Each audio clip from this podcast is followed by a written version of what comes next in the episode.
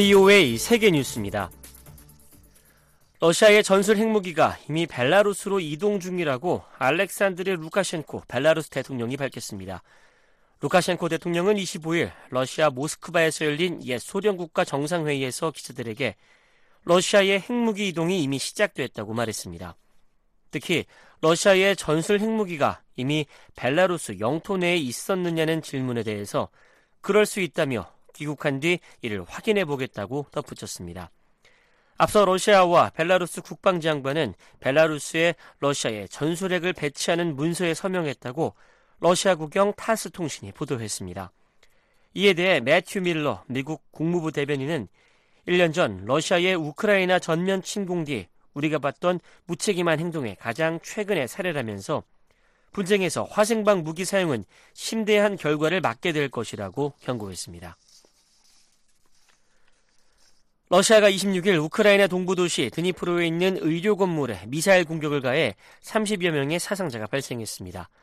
볼로디미르 젤렌스키 우크라이나 대통령은 이날 트위터에 올린 글에서 정신건강의원과 가축병원 등에 대한 러시아의 미사일 공격으로 건물이 무너져 한 명이 숨지고 15명이 다쳤다면서 이는 반인륜적인 범죄라고 강력히 규탄했습니다.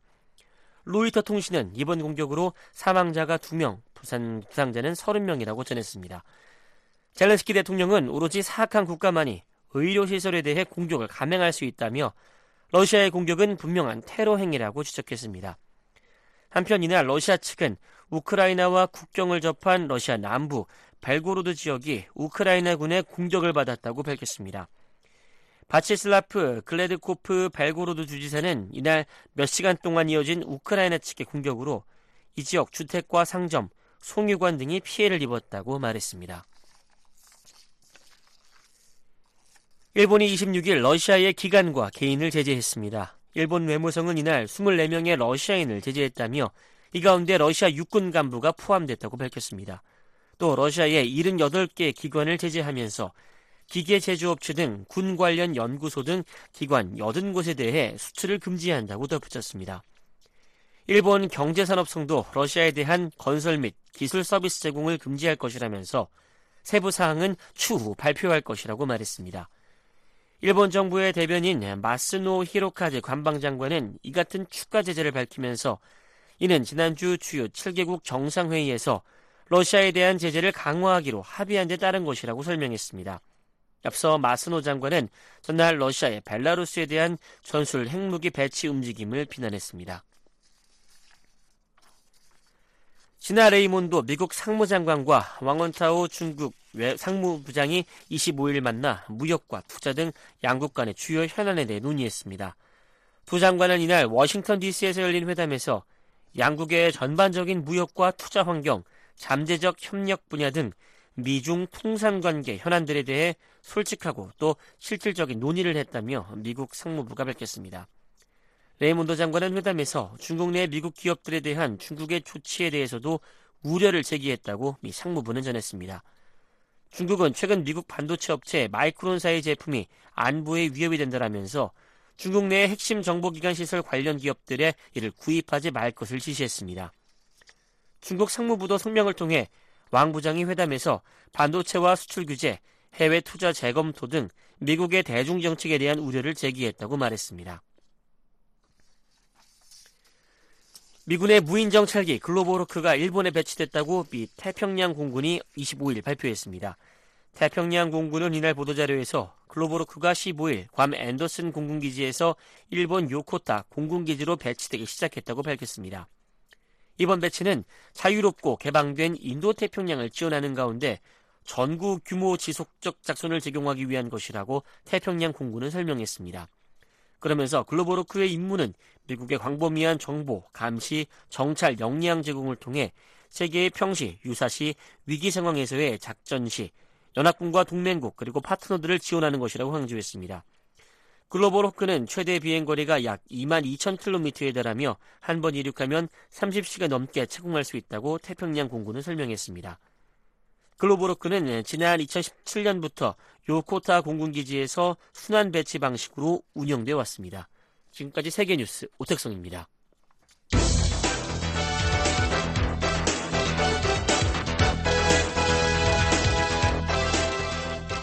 워싱턴 뉴스 광장.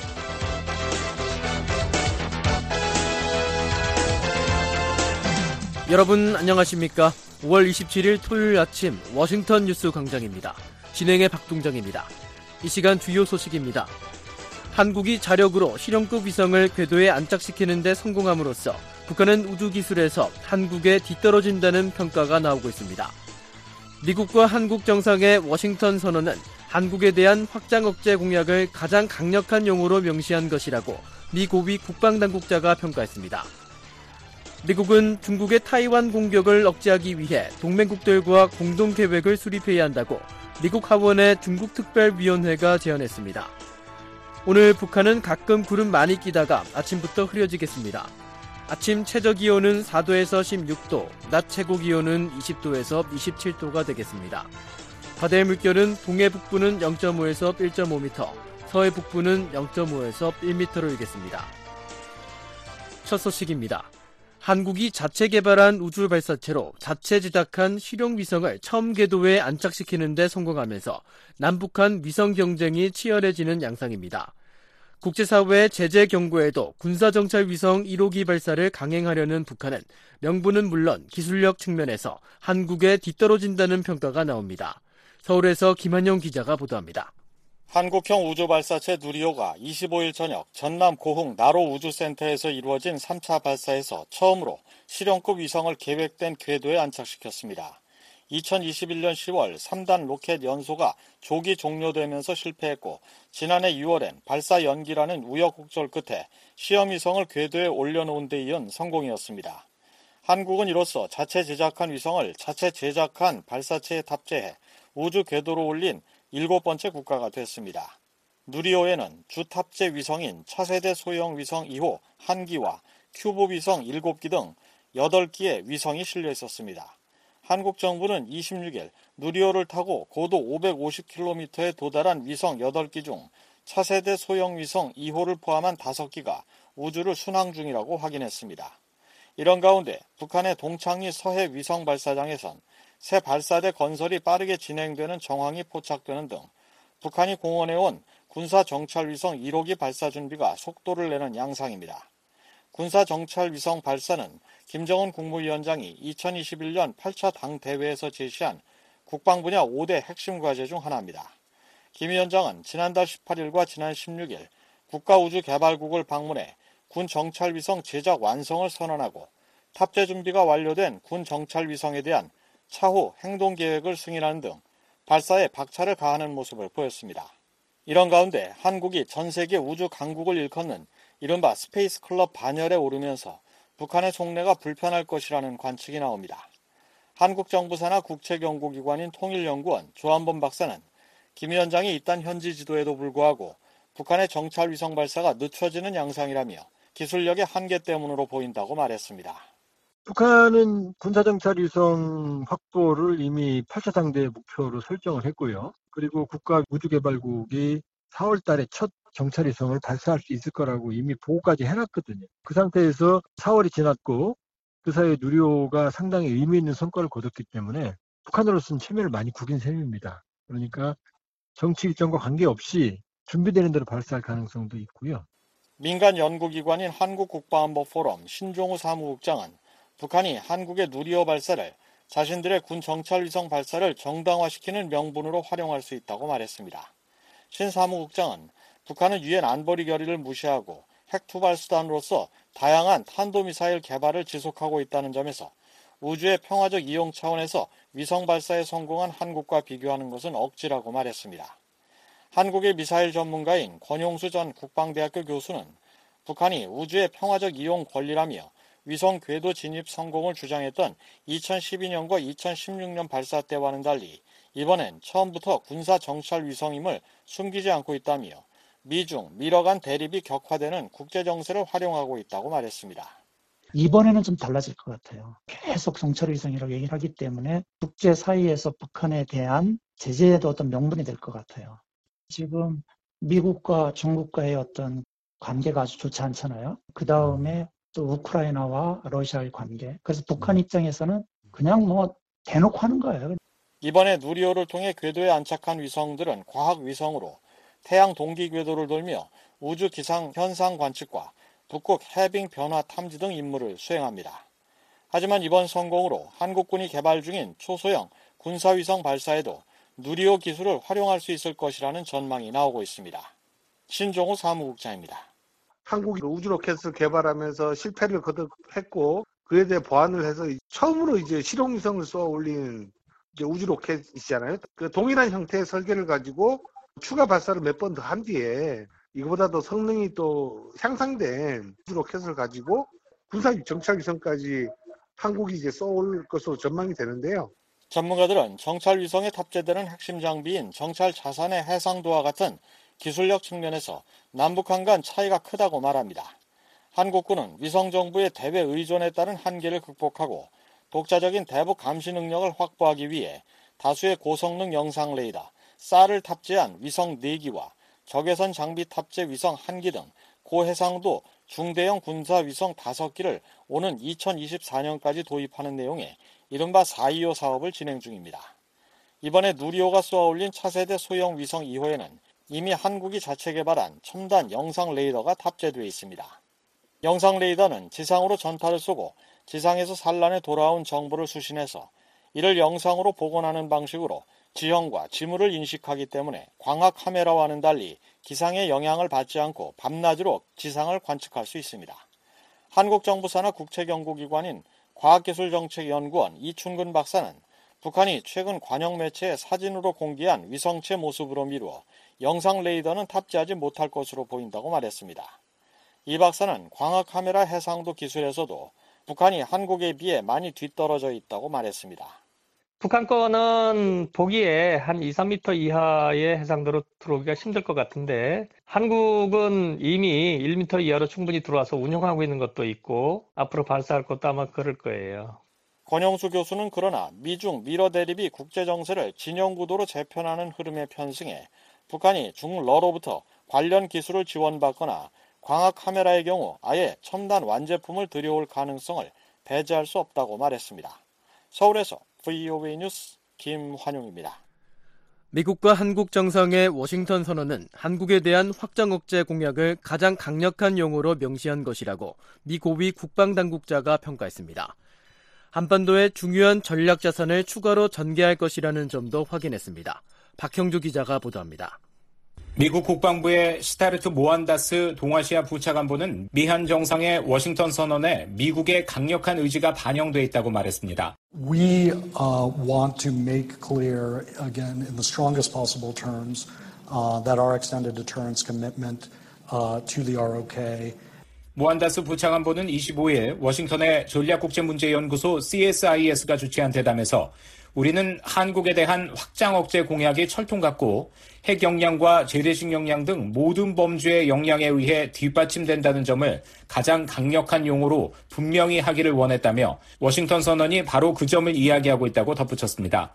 이어 워싱턴 선언에는 또한 한반도에서 핵 사용 시나리오가 발생할 경우 한국과 최고위급에서 협의하도록 모든 노력을 다하겠다는 중대한 성명이 담겼다고 언급하며 이는 옳은 일이라고 강조했습니다. 모한다스 부차관보는 한국은 가장 가까운 동맹 중 하나이며 핵사용 관련 문제들은 한 국가가 직면할 수 있는 가장 중대한 안보 이슈라고 언급한 뒤 이것은 동맹국을 동맹국처럼 대하는 것에 관한 것이며 문제 해결을 위해 더 많은 것을 함께하는 좀 더 동등한 동맹을 만드는 것에 관한 것이라고 말했습니다. 모한다스 부차관보는 그러면서 물론 미국 제도에서 핵무기 사용에 대한 고유한 권한은 대통령이 가지고 있지만 협의를 심화한다는 구상은 전적으로 적절하다고 강조했습니다. 모한다스 부차관보의 이 같은 발언은 미국과 한국이 신설하기로 한 확장 억제 협의체 핵협의그룹 NCG가 새롭지 않다는 일각의 비판이 있다는 질문에 답하면서 나왔습니다. 모한다스 부차관보는 한국에서 미국의 전략 자산 배치를 강화할 것이라는 점도 밝혔습니다. Um, we have increased the number of our sort of strategic asset deployments. 그동안 한반도에 스텔스 전투기 F-22와 F-35, 전략 폭격기 B-1, 레이건 항공모함 강습단을 보내는 등 전략자산 배치 횟수를 늘려왔으며 앞으로 몇 달 내에 추가로 중요한 전략자산 전개들을 보게 될 것이라고 설명했습니다. 이날 대담에 함께 참여한 미 국방부의 일라이 레트너 인도태평양 담당 차관보는 워싱턴 선언과 관련해 다른 중요한 부분은 미국의 확장 억제에 대한 한국 정부의 신뢰 표명이라고 평가했습니다. Obviously, important part of the Washington Declaration is the, that it's a vote of confidence by the ROK government as well in the U.S. 레트너 차관보는 이어 확장 억제에 대한 강조는 중요하다면서 이런 움직임들이 진화하는 안보 환경 속에서 이루어지고 있으며 확장 억제 노력과 논의 또한 진화하고 있다고 덧붙였습니다. 미 국방 당국자들은 미한일 3국 협력의 중요성도 강조했습니다. 모한다스 부차관보는 우리는 북한의 핵과 미사일 개발에 대한 광범위한 우려를 공유하고 있다며 이는 영내 동맹국들, 특히 일본과 한국이 공유하는 우려라고 말했습니다. 이어 최근 한일 관계 개선 움직임을 언급하며 두 나라 정상의 특별한 정치적 용기가 새로운 기회를 열어주고 양자, 삼자 관계에 엄청난 계기를 만들었다고 평가했습니다. 레트너 차관보도 한국과 일본 지도자의 리더십을 평가한다면서 이는 대담하고 용감하며 지역 안보 환경에 의미 있는 방식으로 결과를 만들어내고 있다고 말했습니다. 그러면서 우리는 우리가 할 수 있는 모든 방법으로 이를 지원하고자 한다고 레트너 차관보는 덧붙였습니다. VOA 뉴스 박형주입니다. 미국 사법당국이 북한과 연계된 자산 440만 달러를 압수한 것으로 알려졌습니다. 세계 최대 암호화폐 거래소는 이와 관련해 미 사법당국에 협조했다고 밝혔습니다. 조은정 기자가 보도합니다. 세계 최대 암호화폐 거래소인 바이낸스는 24일 미국 사법당국이 북한 조직범죄와 연계된 440만 달러를 압수하고 계좌를 동결하는 것을 지원한 것을 자랑스럽게 생각한다고 밝혔습니다.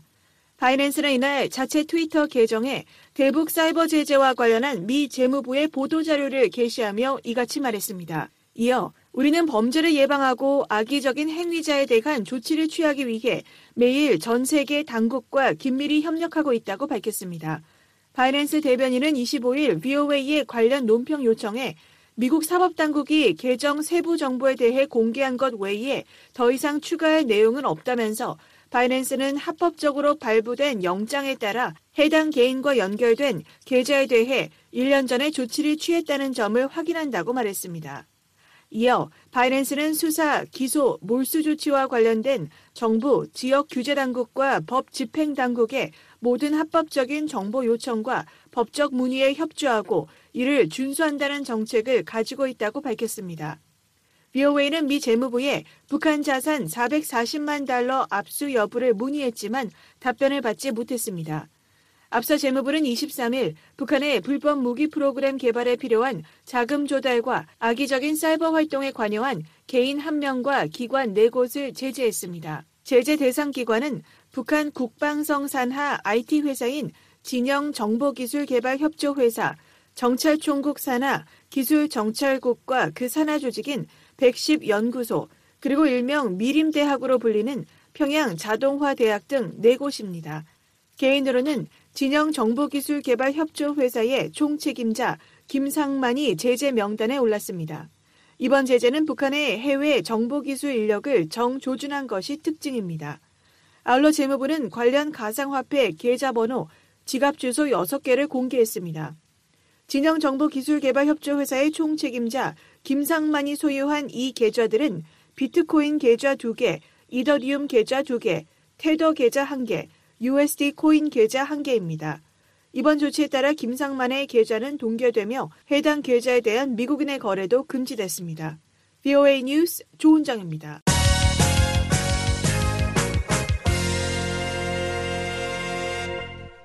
조 바이든 미국 대통령이 미군 최고 지휘관인 합참의장에 찰스 브라운 공군 참모총장을 공식 지명했습니다. 공군 전투기 조종사 출신의 브라운 지명자는 한국에서 두 차례 근무한 경험도 있습니다. 조상진 기자가 보도합니다. 조 바이든 대통령은 25일 백악관 로즈가든에서 열린 행사에서 신임 합참의장에 찰스 브라운 현 공군 참모총장을 지명한다고 밝혔습니다. 바이든 대통령은 앞으로의 도전과 책임을 통해 우리 군대를 이끌기에 브라운 지명자보다 더 적합하거나 자격을 갖춘 사람은 없다고 강조했습니다.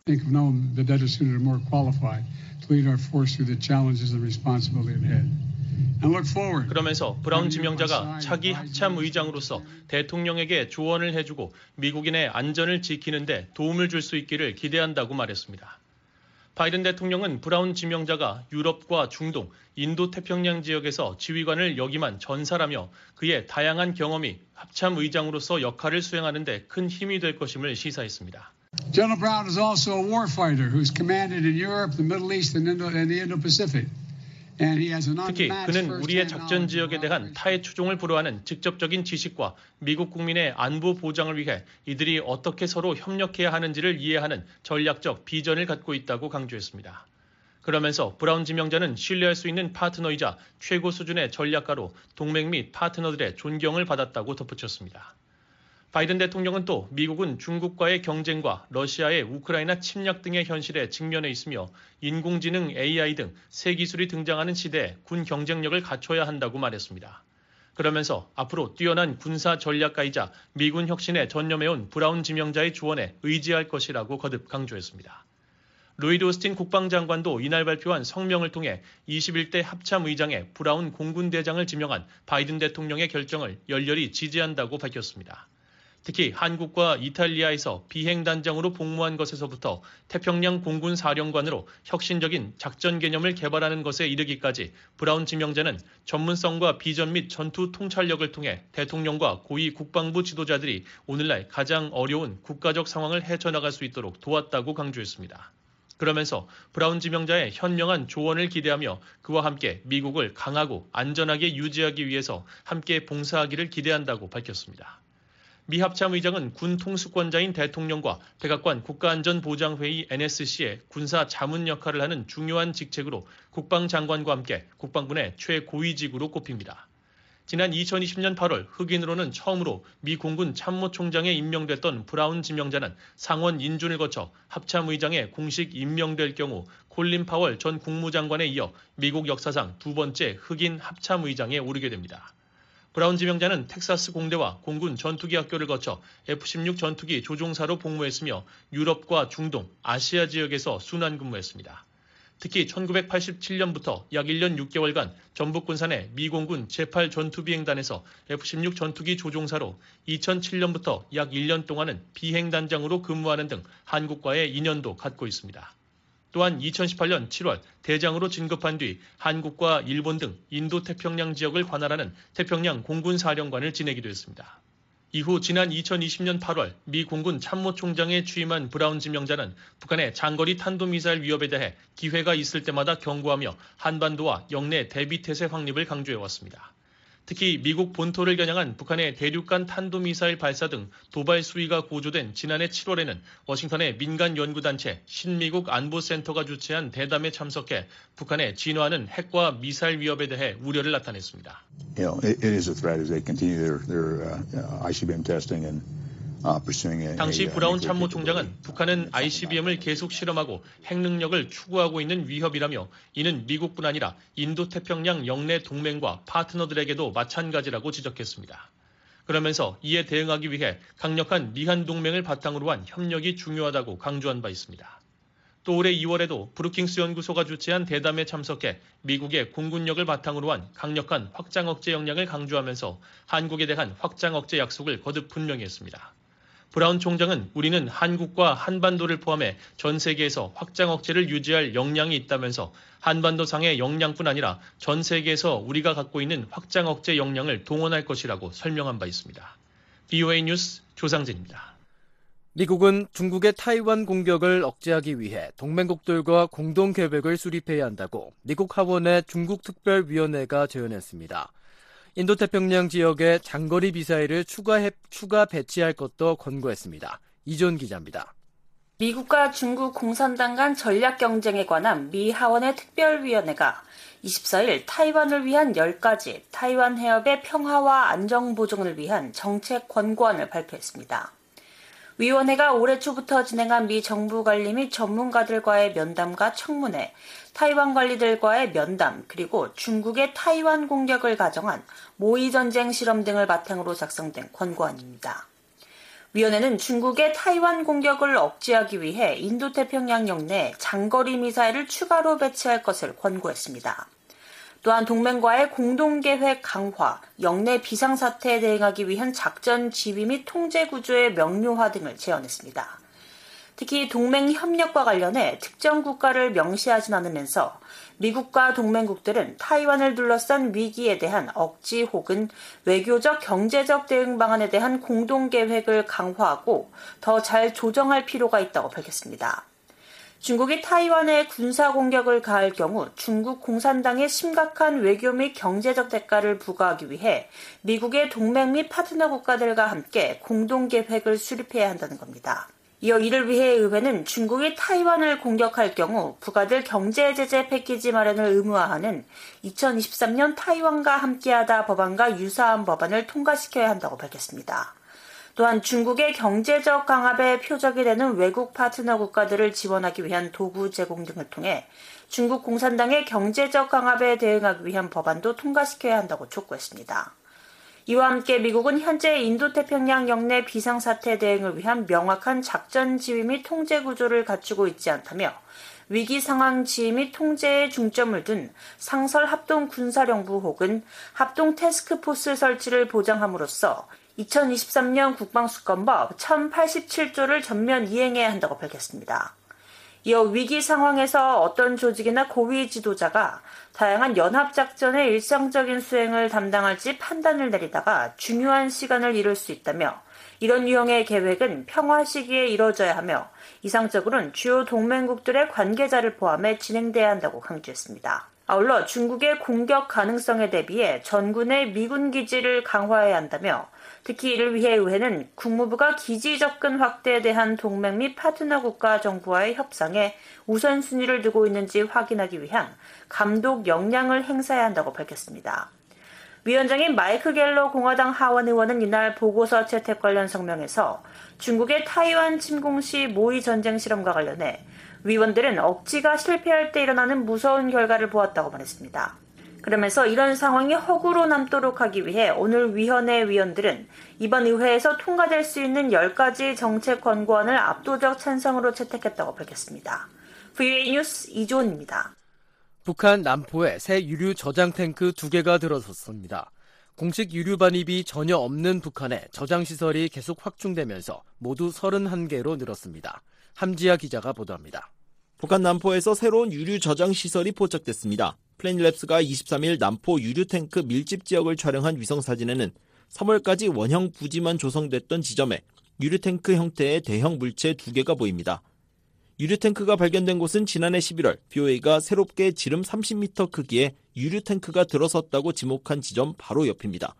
이번에 발견된 유류 탱크는 지름이 약 12에서 15m로 작년에 만들어진 유류 탱크보다는 작지만 대신 두 개가 신설된 점이 차이점입니다. 과거 위성 사진을 확인한 결과 북한은 지난달 두 개 중 한 개를 완공하고 이달 북쪽에 있는 나머지 한 개에 대한 공사를 끝낸 것으로 나타났습니다.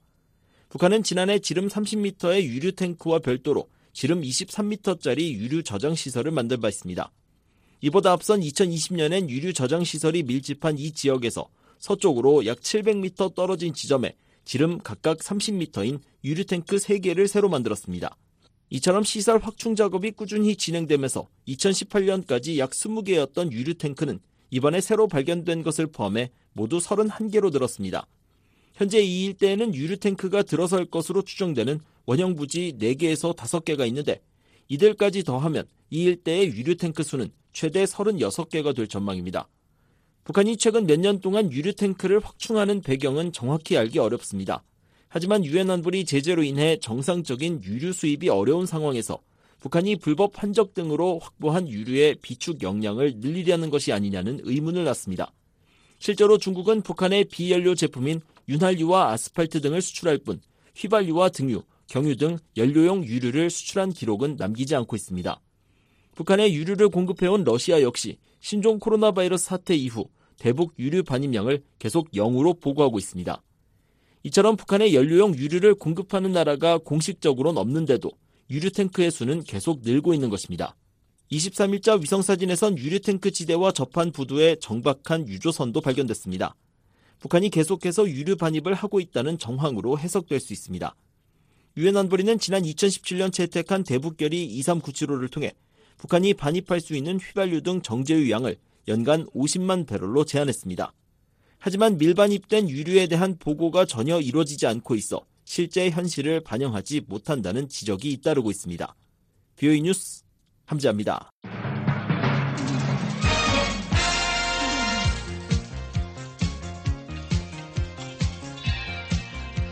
새 아침 새로운 뉴스로 여러분을 찾아갑니다.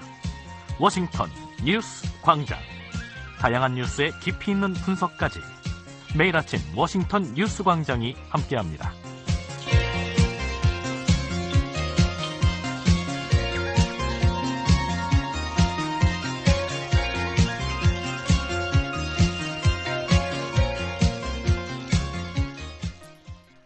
북한의 대중국 무역 적자가 7개월 연속 1억 달러를 넘었습니다. 지금 같은 속도라면 올해 적자액이 15억 달러에 이를 것으로 전망됩니다. 함지아 기자가 보도합니다.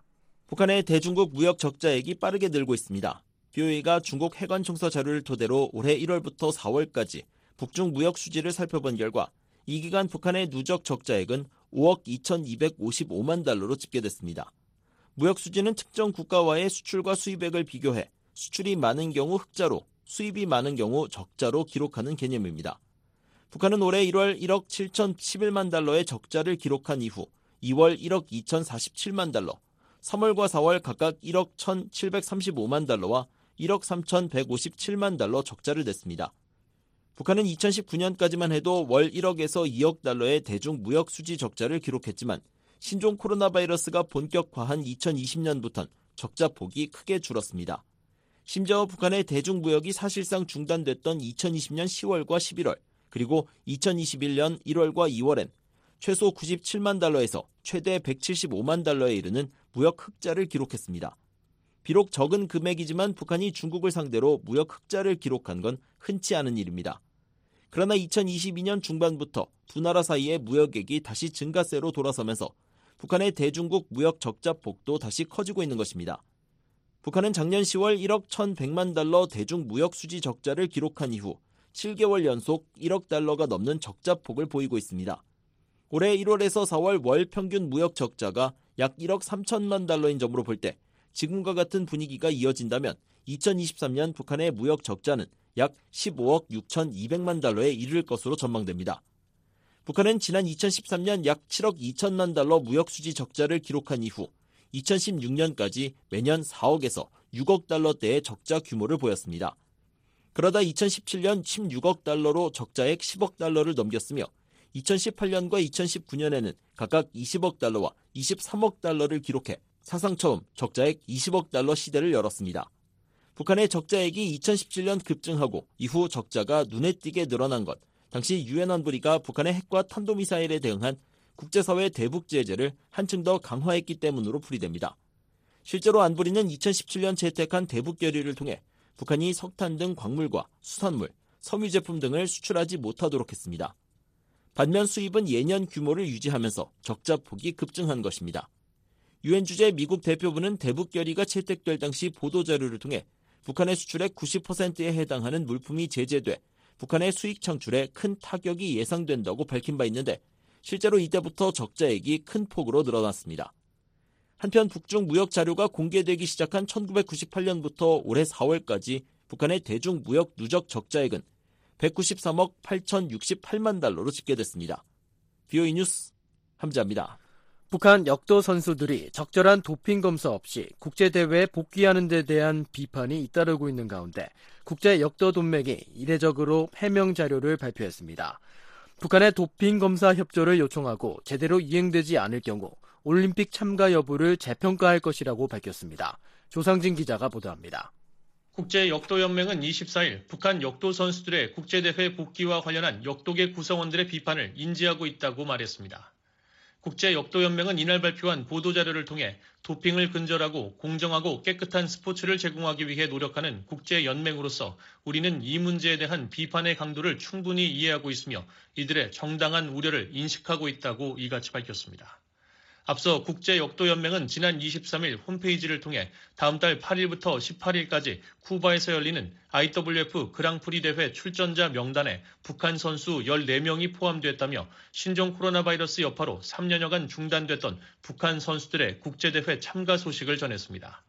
이에 대해 국제 역도계 인사들은 북한 선수들이 출전 중단 기간 동안 국제기구에 의한 적절한 도핑 검사를 받지 않아 왔다며 이번 대회 출전 자격에 대한 의문을 나타냈습니다. 올림픽 관련 뉴스를 다루는 매체 Inside the Games는 지난 23일 미국 역도협회 매시키오 회장이 그동안 다른 선수들이 엄격히 도핑 검사를 받은 것과는 달리 북한 선수들이 지난 2019년 12월 이후 적절한 검사를 받지 않았다고 지적하며 이들의 출전 자격에 의문을 제기했다고 보도했습니다. 이 매체는 또 호주 역도 대표팀의 폴 코파 감독도 북한 역도 선수들의 쿠바 대회 참가는 국제 스포츠계를 웃음거리로 만드는 재앙이라며 이들의 출전을 막기 위해 스포츠 중재재판소에 항의할 것이라고 강력히 반발했다고 전했습니다. 아울러 현역 선수로는 캐나다의 역도 금메달리스트인 모두 자론 선수가 이번 북한의 출전에 대해 불공평한 결정이라며 도핑과 관련한 약간의 개선에도 불구하고 캐나다 선수들은 여전히 약물을 사용하지 않은 선수들과 경쟁한다고 믿지 않는다고 비판했습니다. 이 같은 역도계의 비판에 대해 국제 역도연맹은 보도자료에서 북한 선수단으로부터 쿠바 대회 참가 신청을 받은 후 국제 도핑 검사기구 ITA와 관련 문제에 대해 상의했다고 설명했습니다. 이어 현재 국제대회 참가를 위한 도핑 관련 규칙에 따라 북한이 자국에서 불시에 도핑 검사를 할 수 있는 적절한 체계를 구현하지 못하는 등의 문제는 국제 역도연맹의 통제 영역에서 벗어나 있다고 밝혔습니다. 그러면서 이런 이유로 쿠바 대회 북한 선수들의 참가를 허용하지 않을 법적 근거가 없다고 설명했습니다. 국제 역도연맹은 다만 쿠바에서 열리는 IWF 그랑프리의 기회를 이용해 북한 관계자들을 만나 상황의 심각성을 즉각 알릴 것이라고 밝혔습니다. 동시에 국제역도연맹은 독립검사팀의 북한 내 접근을 용이하게 하기 위해 북한 당국에 협조를 요청할 것이라고 강조했습니다. 국제역도연맹은 또 세계 반도핑 기구와 국제 도핑 검사 기구 등과 협력해 오는 2024년 파리 올림픽에 앞서 북한 선수들이 확실하게 도핑 검사를 받도록 할 것이라고 밝혔습니다. 그러면서 국제 역도연맹은 북한 당국의 협조 수준이 선수들에 대한 정확한 평가와 검사를 방해하고 있다고 판단할 경우 북한 대표팀의 올림픽 참가 여부를 재평가할 것이라고 밝혔습니다. BOA 뉴스 조상진입니다. 북한과 연계된 해킹 조직이 미국의 중소업체 등을 상대로 사이버 지능형 지속 공격을 계속 벌이고 있다는 분석이 나왔습니다. 특히 암호화폐 관련 금융기관을 표적 삼아 북한 정권의 활동에 필요한 자금을 조달한다는 지적입니다. 박형주 기자가 보도합니다. 미국 민간 사이버 보안 솔루션 회사인 Proofpoint는 24일 보고서를 통해 미국 등 세계 각지의 중소규모 사업체들이 국가 연계 해킹 조직의 사이버 지능형 지속 공격 APT 작전의 표적이 되고 있다고 밝혔습니다. 그러면서 공격 행위자로 러시아와 중국, 이란과 함께 북한 해커들을 지목했습니다. 지능형 지속 공격 APT란 해커가 특정 표적을 선정한 후 피싱 이메일이나 social engineering 등 다양한 방법을 이용해 네트워크에 침입한 후 공격이 성공할 때까지 끊임없이 공격하는 방식을 말합니다. 보고서는 이런 공격을 가하는 숙련된 해커들은 스파이 활동, 지적재산 탈취, 파괴적인 공격, 금융절도, 허위 정보 확산 등을 포함한 특정 전략적 임무를 맡은 자금력을 갖춘 조직들이라고 설명했습니다. 그러면서 국가연계 APT 행위자들은 그들의 전략적 목적에 부합하는 금융 관련 중소업체들을 주로 표적으로 삼는다고 언급했습니다. 특히 북한 연계 APT 해커들은 지난 몇 년간 암호화폐 등 자금 탈취 목적으로 금융기관, 탈중앙화 금융, 블록체인 기술을 표적 삼는 것으로 나타났다고 보고서는 밝혔습니다. 또 이렇게 탈취한 자금은 북한 정부의 여러 다른 활동에 자금을 조달하는 데 사용된다고 덧붙였습니다. 보고서는 북한 해커들의 APT 작전과 관련해 구체적인 사례도 소개했습니다. 보고서에 따르면 미국의 한 중형 디지털 뱅킹 업체는 지난 2022년 12월 TA444로 명명된 북한 해커 조직의 피싱 이메일 공격을 받았습니다. 북한 해커들은 미국 뉴욕에 소재한 투자은행 ABF 캐피탈이 보낸 것처럼 가장한 이메일을 표적에 보냈습니다. 이 이메일에는 악성 코드 malware CageyChameleon을 배포하는 온라인 주소가 숨겨 있었습니다. Proofpoint는 앞서 지난 1월 공개한 TA444 활동 관련 보고서에서 이 조직은 북한이 지원하는 첨단 위협단체로서 신속성을 생명으로 운영된다고 설명했습니다. 이번 보고서 작성을 주도한 Proofpoint의 마이클 레지 위협 연구 담당 선임 엔지니어는 24일 VOA에 북한 해킹 조직들이 금융기관, 블록체인 관련 기술, 암호화폐에 매우 집중하는 것으로 나타났다고 설명했습니다. Uh, tight focus on financial institutions as well as blockchain related technology and cryptocurrencies. 특히 Proofpoint 측이 포착한 북한 해킹 조직 TA444의 경우 미국의 디지털 뱅킹 기관에 대한 공격에 집중했다며 이는 암호화폐나 탈중앙화 금융자산 탈취를 용이하게 하려는 그들의 사이버 작전과 매우 일치한다고 분석했습니다. 한편 한국의 정보보안업체 안랩의 ASEC 팀은 23일 보고서에서 북한 해킹 조직 라자루스 그룹이 APT 작전에 사용하는 최신 해킹 수법을 소개했습니다. 안랩 측에 따르면 북한 라자루스 그룹은 초기 침투 경로로서 MS Microsoft의 인터넷 정보 서비스 IIS 서버의 취약한 버전을 활용해 표적 시스템의 malware를 배포해 왔습니다. 특히 Lazarus는 이 과정에서 DLL side loading 기법을 사용했습니다. 이 공격 기법은 정상적인 응용 프로그램과 악성 DLL을 같은 폴더 경로에 저장해 응용 프로그램이 실행될 때 악성 DLL이 함께 작동하도록 하는 악성 코드 기법입니다. 즉 악성 DLL의 이름을 정상 프로그램에 참조하는 다른 경로에 위치한 정상 DLL 파일명과 동일하게 변경해 악성 DLL이 먼저 실행되도록 하는 것입니다. 안랩은 APT 위협 그룹이 초기 침투 시 주로 이 같은 DLL side loading 기법을 활용하기 때문에 표적이 될 수 있는 업체들은 비정상적인 실행 관계를 선제적으로 감시하고 위협 그룹이 정보 유출과 측면 이동 등의 활동을 수행하지 못하도록 선제적인 조치를 취해야 한다고 강조했습니다. VOA 뉴스 박형주입니다. 북한 정권을 상대로 소송을 제기한 일본 적군파 테러 피해자와 유족이 북한에 소장을 보낼 마땅한 방법을 찾지 못하고 있습니다. 최근 외교적 경로를 이용한 대북 소장 전달 요청을 거절한 국무부의 입장 변화를 기다리고 있습니다. 함지아 기자가 보도합니다. 북한을 상대로 40억 달러의 소송을 제기한 일본 적군파 테러 피해자 등은 아직도 북한에 소장을 보낼 방안을 모색 중이라고 밝혔습니다. 피해자의 변호인은 23일 재판부에 제출한 현황 보고서에서 원고 측은 외교적 경로를 통한 소장 전달 역량의 변화에 대해 국무부에 계속 업데이트를 요청할 것이라고 말했습니다.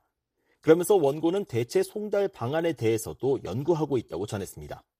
앞서 일본 적군파 요원이 일으킨 테러 사건으로 사망한 카르멘 크레스포 마티네즈 등의 상속인, 그리고 부상자와 가족 등 131명은 지난해 5월 30일 북한 정권을 상대로 약 40억 달러의 손해배상 소송을 제기했습니다. 일본 적군파 요원 3명은 지난 1972년 5월 이스라엘 텔아비브 로드 공항 구내에 수류탄을 투척하고 자동 소총을 난사해 26명을 숨지게 하고 80여 명을 다치게 했습니다. 북한은 적군파의 테러 모의를 돕고 일부 테러범들을 훈련하는 등 사건의 배후로 지목돼 이번 소송에 피고로 이름을 올렸습니다.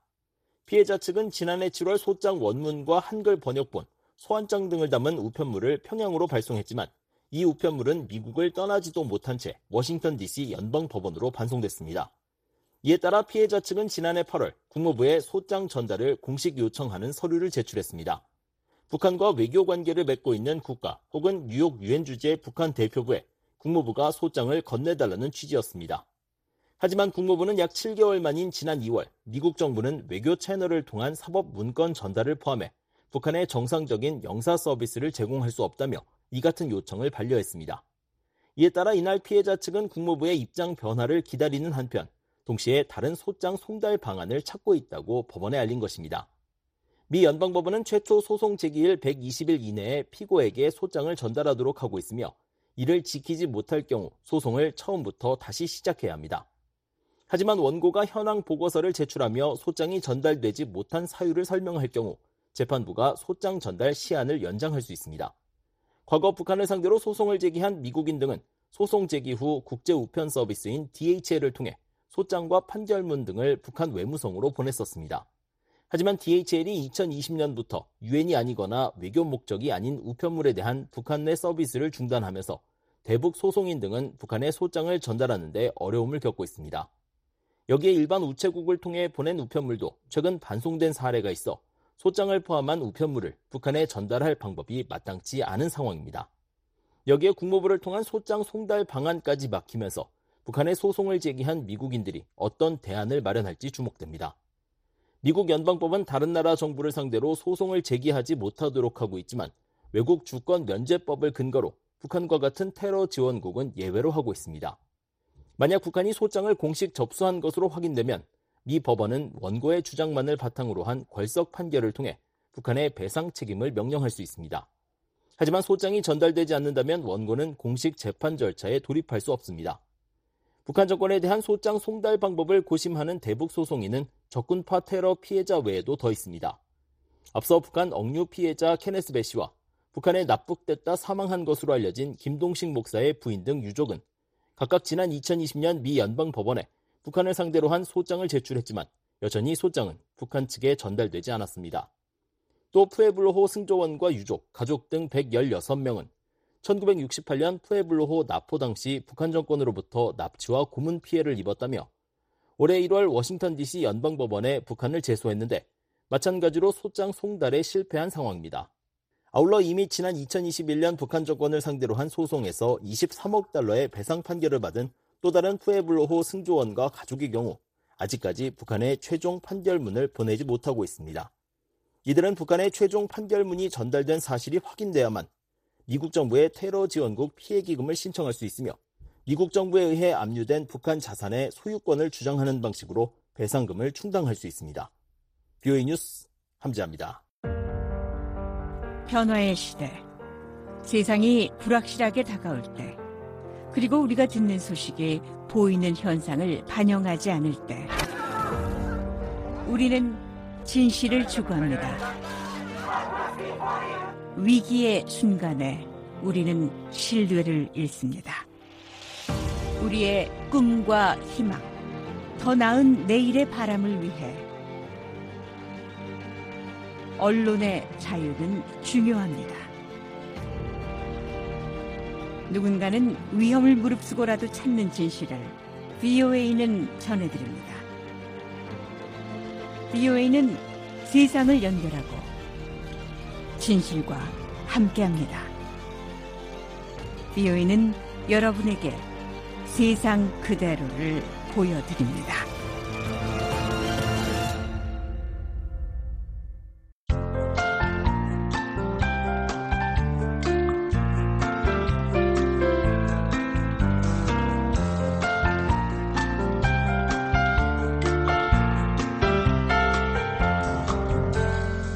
한국 기상청 제공 자세한 날씨 정보입니다. 오늘 북한은 가끔 구름 많이 끼다가 아침부터 흐려지겠습니다. 아침 최저 기온은 4도에서 16도, 낮 최고 기온은 20도에서 27도가 되겠습니다. 바다의 물결은 동해 북부는 0.5에서 1.5m, 서해 북부는 0.5에서 1m로 일겠습니다. 이어서 지역별 날씨 전해드립니다. 먼저 평안남북도 흐리고 비 내리겠습니다. 평양의 아침 최저 기온은 16도, 낮 최고 기온 24도 예상됩니다. 신의주는 아침 15도, 낮 23도, 구성 아침 14도, 낮 24도 기온 분포 보이겠습니다. 자강도는 흐리고 비 내리겠습니다. 중강 아침 최저 기온은 11도, 낮 최고 기온 27도, 강계 아침 12도, 낮 27도, 희천 아침 13도, 낮 26도 예상됩니다. 황해도는 흐리고 한때 비 내리겠습니다. 해주는 아침 16도, 낮 20도, 사리원 아침 16도, 낮 23도, 신계 아침 14도, 낮 24도 기온 분포 보이겠습니다. 강원도는 흐리고 가끔 비 내리겠습니다. 원산은 아침 16도, 낮 25도, 장전 아침 16도, 낮 25도, 평강 아침 12도, 낮 22도 예상됩니다. 함경남북도는 오전 맑겠고 오후 구름 많이 끼겠습니다. 함흥은 아침 13도, 낮 27도, 청진 아침 13도, 낮 23도, 김책 아침 14도, 낮 23도 기온 보이겠습니다. 양강도는 오전 맑겠고 오후 구름 많이 끼겠습니다. 해선은 아침 8도, 낮 26도, 김영권 아침 4도, 낮 23도, 삼지연 아침 6도, 낮 21도 예상됩니다. 해상은 동해는 구름 많이 끼겠고 한때 비 곳곳에 내리겠습니다. 바다의 물결은 동해 북부는 0.5에서 1.5m로 일겠습니다. 서해도 흐리고 한때 비 곳곳에 내리겠습니다. 바다의 물결은 서해 북부는 0.5에서 2m로 일겠습니다. 5월 27일 토요일 VOA 아침 방송 순서를 모두 들으셨습니다. 미국 정부의 견해를 반영하는 논평과 세계 뉴스 이어집니다. 미국의 수도 워싱턴 DC에서 보내드린 VOA 방송의 워싱턴 뉴스 광장. 지금까지 진행의 한 박동정이었습니다. 고맙습니다.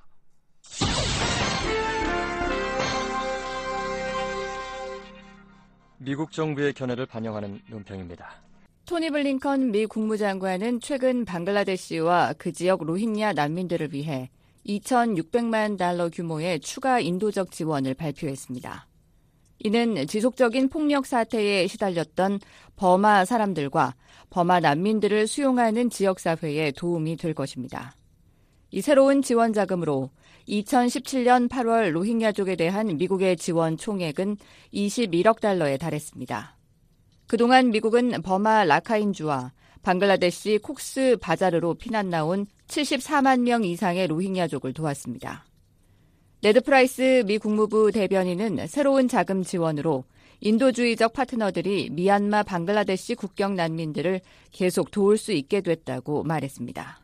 Including nearly 980,000 Rohingya refugees hosted by Bangladesh, 740,000 of whom arrived in the months following 프라이스 대변인은 방글라데시가 받아들인 거의 98만 명의 로힝야 난민을 포함해 그들 중 약 74만 명은 2017년 8월 라카인주에서 버마군이 저지른 대량 학살, 반인도적 범죄, 인종 청소, 그리고 다른 끔찍한 잔혹 행위와 학대를 피해 몇 달 만에 도착한 사람들이라고 말했습니다. 그러면서 이 기금은 또 약 54만 명에 이르는 방글라데시 마을과 버마 피난민들을 도울 것이라고 말했습니다. 블링컨 장관은 성명에서 다른 기부자들도 버마의 폭력 사태로 피난 나온 사람들에 대한 인도적 지원을 늘릴 것을 촉구한다고 밝혔습니다. 프라이스 대변인은 미국은 로힝야 난민 수용에 대한 방글라데시 정부와 다른 국가들의 관대함과 방글라데시 국민들의 환대를 높이 평가한다며 우리는 이 장기적인 위기에 6년째 있다고 말했습니다. We remain committed to working towards durable solutions to the crisis and will continue to partner with the government of Bangladesh, the Rohingya community, host 프라이스. 대변인은 우리는 이 위기에 대한 지속적인 해결책을 찾기 위해 노력할 것이며 방글라데시 정부와 로힝야 공동체, 현지 지역사회, 버마 내부 사람들과 계속 협력해 이 인도주의적 위기에 대한 조정되고 지원되는 대응을 마련할 것이라고 말했습니다. 그러면서 국제사회는 로힝야족 문제를 포함해 취약계층의 고통을 완화하겠다는 약속을 지켜야 할 것이라고 말했습니다.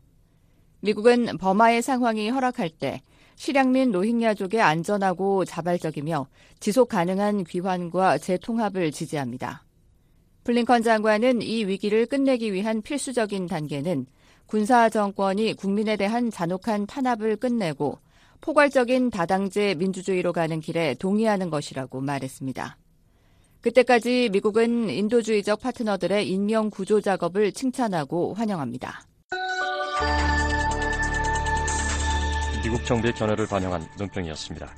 이에 대해 의견 있으신 분은 편지나 팩스, 전자메일을 보내주시기 바랍니다.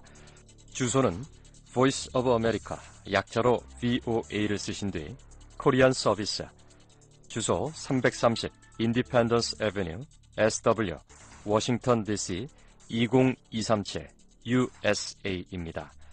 전자메일은 korean at voanews.com으로 보내주시기 바랍니다.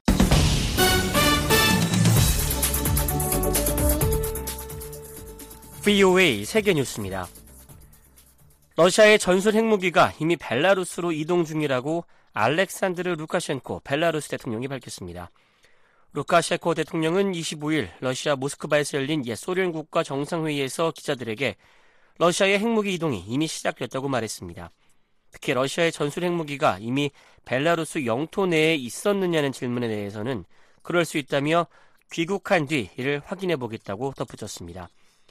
앞서 러시아와 벨라루스 국방장관은 벨라루스에 러시아의 전술핵을 배치하는 문서에 서명했다고 러시아 국영 타스 통신이 보도했습니다.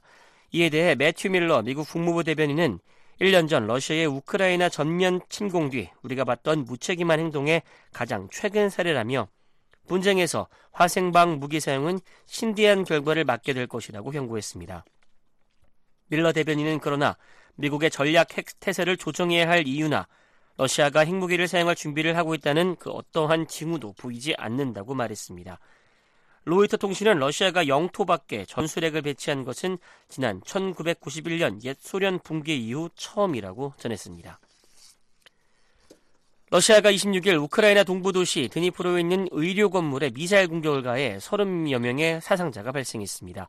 볼로디미르 젤렌스키 우크라이나 대통령은 이날 트위터에 올린 글에서 정신건강의원과 또 가축병원 등에 대한 러시아의 미사일 공격으로 건물이 무너져 한 명이 숨지고 15명이 다쳤다면서 이는 반인륜적인 범죄라고 강력히 규탄했습니다.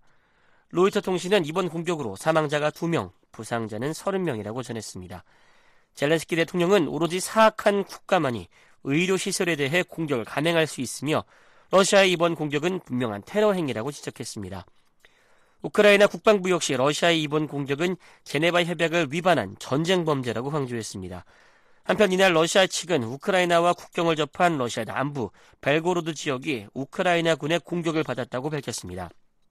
바체슬라프 글레드코프 벨고로드 주지사는 이날 몇 시간 동안 이어진 우크라이나 측의 공격으로 주택과 상점, 송유관 등이 이에 피해를 입었다고 말했습니다.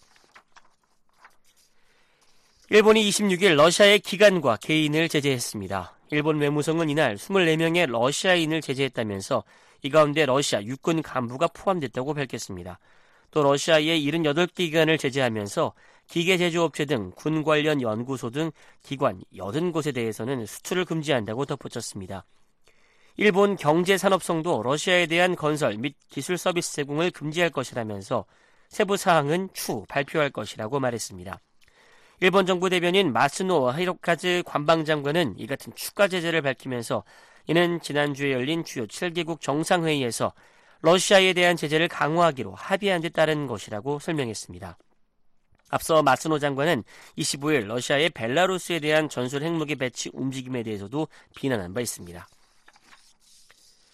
지나 레이몬도 미국 상무장관과 왕원타오 중국 상무부장이 25일 만나 무역과 투자 등 양국 간의 주요 현안에 대해 논의했습니다.